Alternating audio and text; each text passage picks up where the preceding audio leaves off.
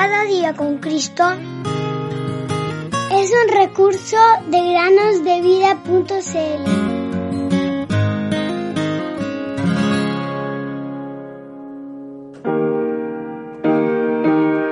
Lávame y seré más blanco que la nieve. Salmo 51, 7. Muy buenos días, queridos niños, ¿cómo están?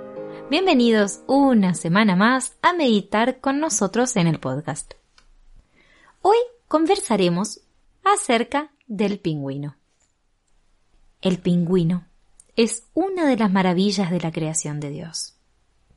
Casi no hay otra ave que puede soportar, sin protección alguna, el frío intenso del Antártico que alcanza hasta 60 grados bajo cero. Imagínense, qué frío.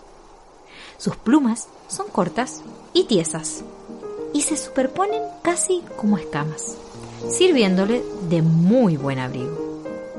No tiene alas, sino aletas. Busca en el mar su comida, una especie de camarones pequeños y anfípodos. Tal vez el Creador, el gran Dios nuestro, crió el pingüino para que sirviera como un ejemplo de un gran sacrificio.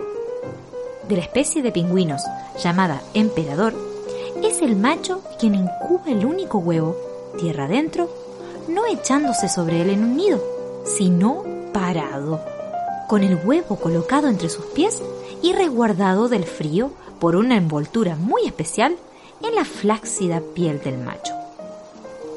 Permanece así, de pie, moverse y expuesto a la intemperie sin alimentación durante 60 días. Sí, niños, 60 días, que corresponde al periodo de incubación. Pobrecito. El pobre pingüino macho pierde la mitad de su peso.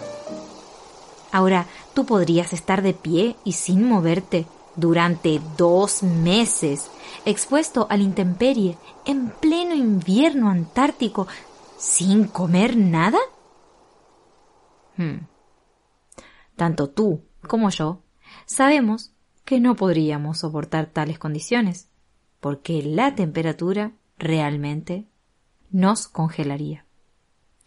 Ahora bien, hay otra cosa que no podríamos siquiera soportar y este es el juicio del Dios Santo contra el pecado.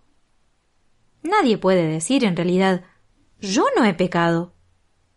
Pues la palabra misma, en Romanos 3:23, dice, pues todos pecaron y están destituidos de la gloria de Dios. Entonces, si no hay quien nos libre del juicio de Dios, que es según verdad, seremos destruidos, queridos niños pero alabado sea Dios. Hubo alguien que hizo el sacrificio de sí mismo para rescatar a todos los pecadores del infierno. Jesucristo, porque Dios es amor y no ha querido que perezcamos en nuestros pecados.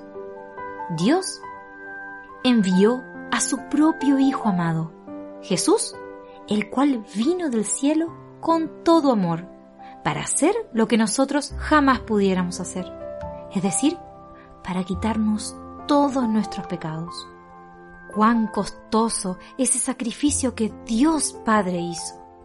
Castigó a su amado Hijo Jesús en la cruz en nuestro lugar. Aún a su propio Hijo no perdonó. Antes le entregó por todos nosotros. Romanos 8:32.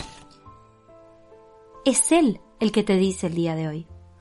Yo soy el viviente, que fui muerto y ahora vivo por los siglos de los siglos. Apocalipsis 1.18. Ahora bien, ¿qué vas a hacer con esta salvación tan grande ofrecida a ti? ¿Recibirla con arrepentimiento y gratitud o rechazarla como un rebelde pecador? No pierdas más el tiempo ven a Cristo. Acepta la salvación que Él te ofrece el día de hoy. Cristo